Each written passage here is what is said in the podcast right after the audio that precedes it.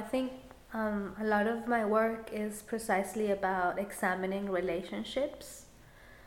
and uh, insisting that the natural world is actually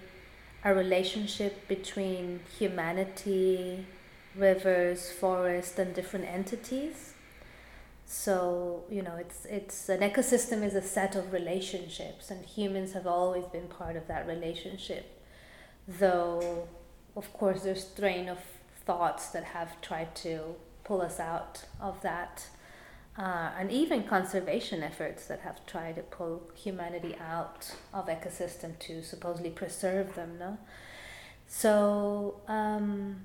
you know what I've what I've encountered and understood after these years of research and doing field work and learning from communities is that what extraction in whatever form it takes ultimately does is extract those relationships that we embody no? Um, and cuts and you know severes those ties and relationships we have with a particular territory or with a particular river